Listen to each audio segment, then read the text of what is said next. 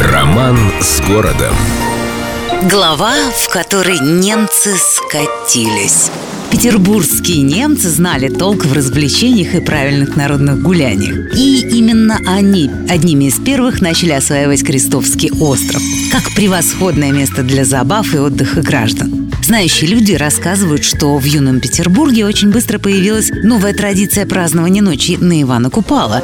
А центром буйной вечеринки, переходящей в ночную дискотеку, стал именно живописный Крестовский. Дело в том, что посреди острова в те далекие времена возвышался песчаный холм, на плоской вершине которого могли разом поместиться целых сто человек.